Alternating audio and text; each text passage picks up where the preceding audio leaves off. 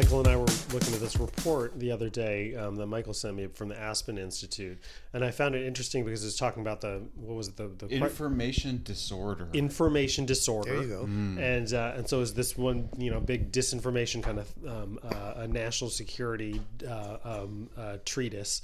And um, and it used the word harm in in exactly the way that it's used by sort of the the woke. the woke. Um, and so it's interesting. Like it just seems like the this this language is is percolating on you know percolated at one point on college campuses has insinuated its way into the NGO world, um, into the professions, and now it's being used by the national security state to justify their policies. They say, well, basically they were saying I didn't they didn't use the term harm reduction, but the context of the phrase was basically like we're we need to take these measures in order to minimize harm, in order to practice harm reduction.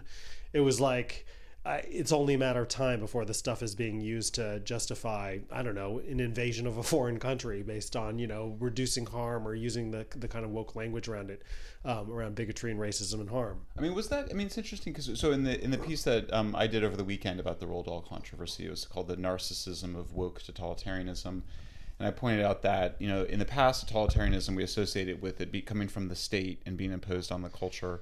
Here we see cultural institutions, the New York Times, uh, Puffin, the publisher of Roald Dahl's books, NPR. I mean, we can go through you know universities. I mean, all these cultural, you know, the opera. I mean, all these institutions are imposing this uh, policing of language in particular. I mean, Orwell, of course, wrote a lot about language, and, and language is something that is a big part of it seems like totalitarian what totalitarians are trying to do. I'm curious, Martin, because of course you're an expert in uh, in just we haven't haven't introduced our guest yet, bro. Which is like Martin Gurri, author of uh, Revolt of the Public, and you were a CIA media analyst for decades. You were sort of a someone that studies language.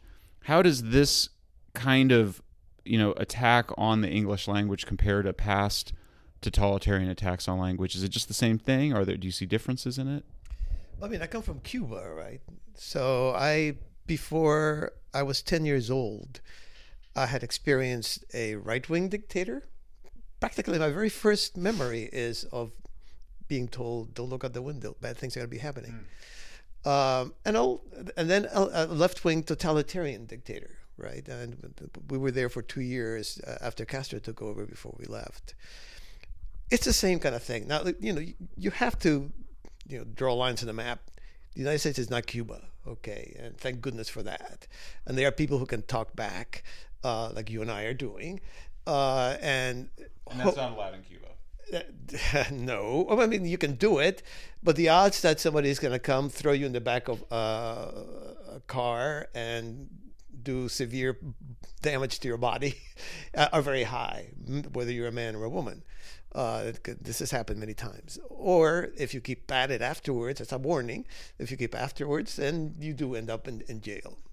Um, so you know, it's not the same thing, but it's it's the road to right. It's the road to where they are. It has never happened. You're looking at me, and you know that I am not a young person. Okay, nobody listening to us can see that, thank goodness. But you know, I am not a young person, and I have never, never seen this in the United States of America. Never seen a moment where people were told, you cannot use that word. You cannot have that opinion. You are not allowed to say this in certain publications. You are not allowed to say this out in public. This has never happened. I'm not sure that it has ever happened, except, I mean, the, the best I can do in history, definitely not in my lifetime. I'm not as old as World War One, so maybe um, Woodrow Wilson's wartime censorship, which was pretty vile and disgusting. You know, and for example, um, completely overlooked the fact that the Spanish flu was happening because they thought it was going to be harmful to um, to the war effort, mm-hmm. and we sent all these boys over there who were probably infected and, and you know super spread the thing. Uh, maybe that's as far. If you don't go there, if you don't stop there, then you'd have to go to the um, Alien and Sedition Acts almost right, to the 18 the year 1800. This is not an American way of thinking that you can't say that hmm. word. Mm. That in this country, you say the word and then you pay the price for it, which is somebody disputes you or whatever. But the fact that you're being told you cannot say it um, shows you number one that something is broken. Something is broken. Why are we being told this? But number two, how fragile these opinions are that they can't dispute them. They can't. They, they don't think they're going to survive the test of, of debate. Can I ask a question about the Cuba example, which is that? Um, so I, I I don't know if this shows a continuity or a or a, a, disconnect between now and then, but it seems like with totalitarian societies, when you had these um, sort of a, a, party line, and if you diverged from the party line, you would be punished for it and castigated, and you know the the the uh, party ideology had its own lingo and lexicon, etc. Did that? I assume, and I think most people assume that that came from sort of the the official apparatchiks of the party apparatus who who who you know came up with these rules and then promulgated these rules on the population whereas now it's much more organic like it's not coming from the democratic party now has kind of um, been infected with it but it didn't come from the party but uh, but I could be wrong. It could be that actually in, in Cuba, in Russia, in in um, in fascist countries as well. I think that that's a different animal. Um, but let's just stay, stick with the left wing ones. Um, maybe I just don't know. Maybe they did come from organically from institutions that were outside of the Communist Party originally and in academia. I mean, certainly some of the, the ideology obviously emerged in academia um, uh, initially. But is this a is this a difference um, or is it continuous with what happened in these other societies? I, I think in neither case it's organic. I think it, it, in uh, obviously in a case of a place like Cuba or North Korea, uh, it comes from the top, and it has the purpose uh, of control. At the same time, at the local, at the the, at the, the little um, uh, neighborhood snitch level, you imp- improvise, right? I mean, if somebody's walking into your um, your apartment building that you're supposed to supervise as the neighborhood snitch, and you're looking at them going in with bags of, of say groceries that you would like to have all right? You invent something and organically something arises. Oh you are not meeting such and you use a bunch of words. You have to give me that food. You're not allowed to have it all right? And, and on behalf of the party and the people your your your food is taken away from you. It seems like this thing that Leighton is pointing out is so interesting around words causing harm. You know, one observation about it is that it's not what it says it is.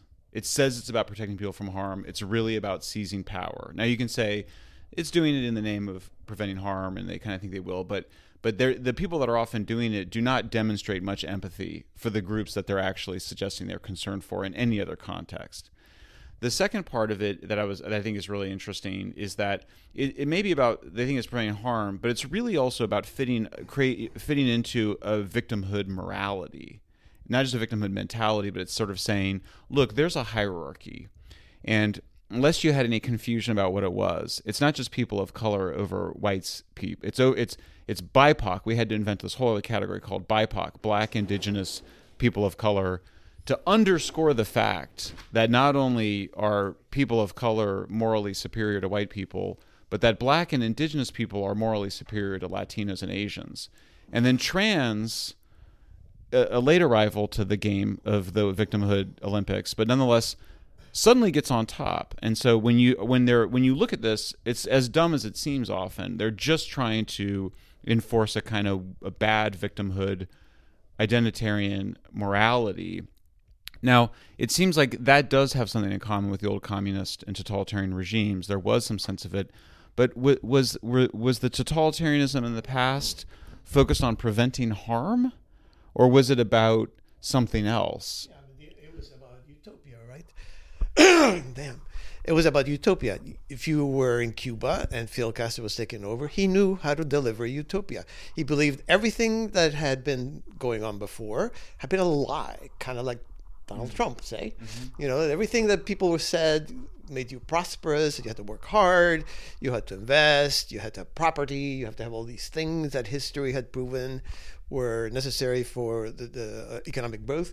Those are lies. These are lies perpetrated by evil people. I have I have the the blueprint, and the blueprint, of course, was a, a disaster. But in the end, they had justice. He thought. You know, that's what they believed. And to this day, there are people who think that Fidel Castro was a great man and actually uh, delivered justice in Cuba. Um, I think honestly, But what was the defense in the what is the defense in the Castro regime Mm-hmm. of censorship? In other words, what is the justification for censorship? If we see the justification here the same was is increasingly around causing harm. Is that what they say? You say, comrade, No, that- you have to it- shut up because you're causing harm. No, it was not about causing harm in either case. Is it was about um, misinforming the the, uh, the belief, and Castro pretty much stated it. If you have a free, uh, uh, sort of open information sphere, the powerful people are going to dominate it, and the powerful people are there going to dictate their interests to the unpowerful people, the meek and the and, and, and, and the poor, and they are going to believe things that aren't true and so forth. That's exactly what we're being told right now. Harm is just a word, and when it isn't harm, it's going to be something else, right? I mean, it's going to be information, uh, election meddling, or whatever. You know, there's always some kind of twist why if you have free speech or racism you know uh, if you have free speech these powerful but malevolent forces are going to control what is ostensibly free speech and then the people who are by definition kind of easily swayed and and have no actual principles of their own are going to believe in these uh, lies, this, this disinformation and misinformation, and then are going to be voting against their own interests or, or believing things that, that are actually not good for them. I, I, I think the justification would be that you're undermining the party, right, and that you're serving the forces of the counter-revolutionaries, and so you are Right, but but I mean, you have to understand these people don't think in terms of the party. They think they they are the noble ones. They are the platonic guardians. It's a question of who is good and who is bad. And and and one of the most terrifying things I believe about totalitarianism, like uh, people like Fidel Castro, who was sort of like an evil genius and a moral monster, uh, is that I am sure if you could measure this could be measured psychologically, you know, he was of, of the entire human race one of the people who went to sleep thinking, I am among the best. He had no qualms. This guy who killed people, threw people in prison, impoverished an entire country. A million and a half Cubans have left. Um, he went to bed thinking, "Boy, I'm such a great guy." And and I'm sure Adolf Hitler did the same thing, and, and Stalin did the same thing. So it's not about the party's just a structure. What you have to understand is a moral justification for it that is what makes it structure. But I think I am. I am sort of. I want to draw attention to what I think there is a difference going on. So I just interviewed um, a a woman who uh, transitioned to you know puberty blockers and surgery, or actually to testosterone surgery. She's now detransitioned. She's calling herself a detransitioner. She's just filed a lawsuit against the Canadian government. And I said to her, I said, "Do you think that the trans movement is a cult?" And she said, without hesitation, yes. And I said, okay, so who is the cult leader? And she was like, you know, that part's not as clear. You know, everything else you look at the cult engaging in irrational and dangerous behaviors, um, you know, magical thinking, all sorts of other things, but that she didn't have a clear leader. And I think that um, I see that. I mean, I think there are leaders. There's like intellectual leaders, and we'd kind of go, you know, um, Chris Rufo has a book coming out, for example, that traces all of this bad woke stuff back to very specific people Herbert Marcuse, Angela Davis, people that we're all familiar with. And these lines get repeated. But it seems like something, it seems like the enforcement mechanisms and the ways in which it's being enforced, and I think we talked about last night, is it's occurring more horizontally than in totalitarian systems of the past, where it's like Fidel Castro seized state power and then imposed his his communist doctrine on the public. It feels like this woke stuff is emerging. It came from the universities, of course, but then it's like there's people in the opera society. There's people uh, in the Department of Education. There's people at UCLA. There's people at Puffin Press. And they all have the exact same playbook and mentality and lines. They play the victim the same way. You know, Martin, when you talk like that, you know, I feel this way. It's dark triad stuff, right? You know, which is like totally crazy making. So my dad used to call it psychologically. You the way you said that injures me, and therefore, you know, that th- therefore I should have control over you and your career and my life and whatever. That feels it feels like it got a less top down and more horizontal. B fucking crazier if I'm just being honest. Like actually just just more kind of more mental games, But maybe that was going on under these communist regimes too. I mean, I'm I'm curious your Fucking crazier, yes. I think. I mean, we- we're in a moment of, of, of psychotic breakdown. I think for our society, kind of in its big information sense, right? I don't think Americans necessarily at the household level are going around saying like things like that to each other, you know. But as in, in the public sphere, you know, in the information sphere, I think, yeah, fucking crazy is a good way to put it. Um, look, in the '60s, when I confess I was a young man, um, you, you there were people there who would call you to account at just your peer level. Uh, if you said things that seemed, you know, you, you were, ah, I'm all for the war, man, kill those commies. I was always anti-communist. I was also anti-war because I thought that was a crazy. Vietnam was kind of a weird, crazy war. The difference is, though, nobody said what you said. That's the fucking crazy part, right? People would say, "Sit down, Martin. Let's have a discussion." And we three hours later would be yelling at each other, and then we'd go off and have a beer or something, you know, or something else, you know. so, so um, yeah. So it was, it was, it, it was a.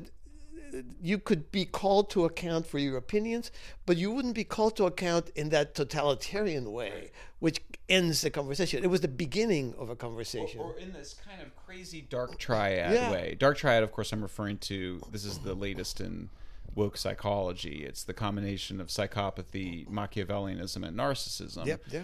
But I mean, it seems like in communist Cuba, it's kind of like you know that if you say Fidel Castro is a terrible dictator and we should have a democracy, you're going to be in trouble. But the difference today is that like you might say. Well, I was talking to this homeless guy, and somebody would be up in your face, being like, "You mean a person experiencing houselessness?"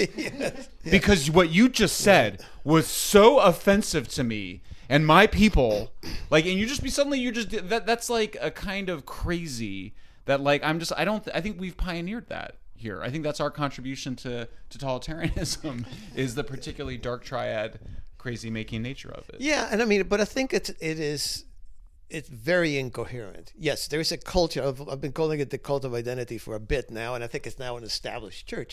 The second that that uh, Joe Biden won the election and the Democrats won both houses of Congress, Yeah.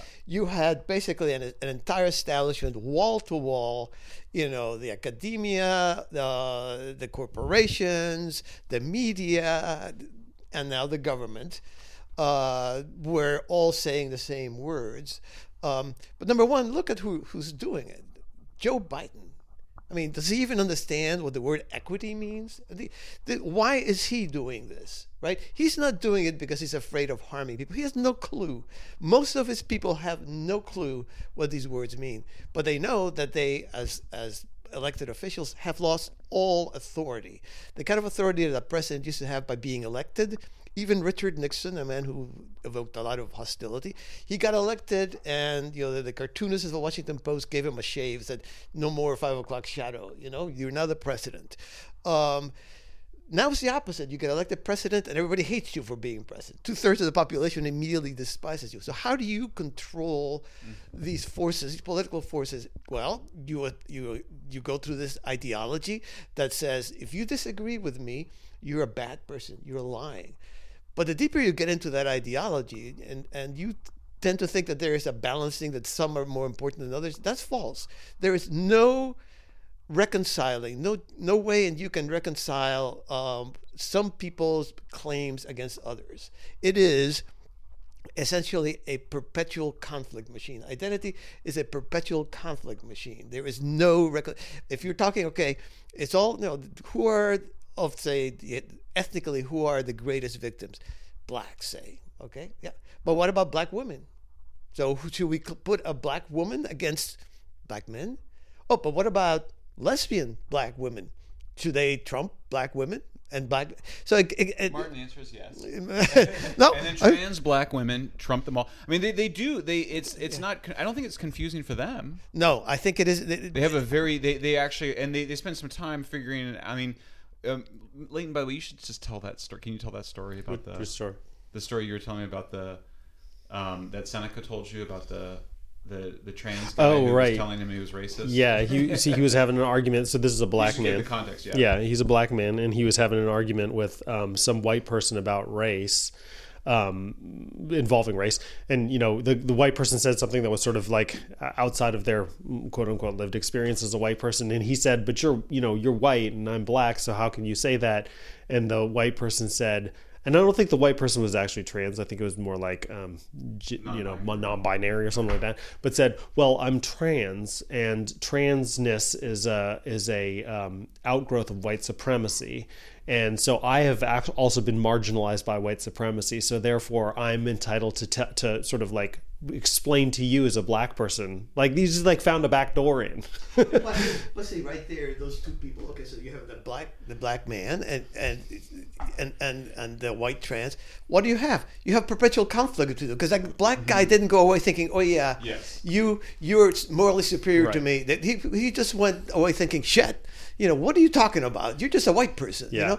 So it a, it's a perpetual conflict machine, and, and it's and it's like in- incommensurable spheres what you were talking about before you know? So one of my favorite rhetorical tropes is when people say as a cuban i think and then you go well what about i said you're not cuban. You can't say that right, Um, so so does being a certain ethnic or sexual or whatever identity put you in in a uh, cognitive moment that is so um, unique that nobody can penetrate to your common humanity? I mean it, to me that that's these are very uh, isolated pockets of people who are trying to you know generate you know sympathy for their causes who are being in many ways exploited i think by the institutions and the elites Yeah, I mean, I have a bunch of reactions to that. 'cause I, in the environmental movement, I hated it. There was a trend, I think it went away, where people would be like, as a new father, I would like to address climate. And you're all supposed to have this, re- oh, well, I mean, he's a new father, so he obviously knows how we should reorganize the global energy economy to deal with climate change because he's just got a baby. And like everyone's supposed to sit there. I mean, that, that's the kind of um, that's a part of wokeness, which is this thing where you're all supposed to sort of nod along as though these things make sense when they make no fucking sense at all.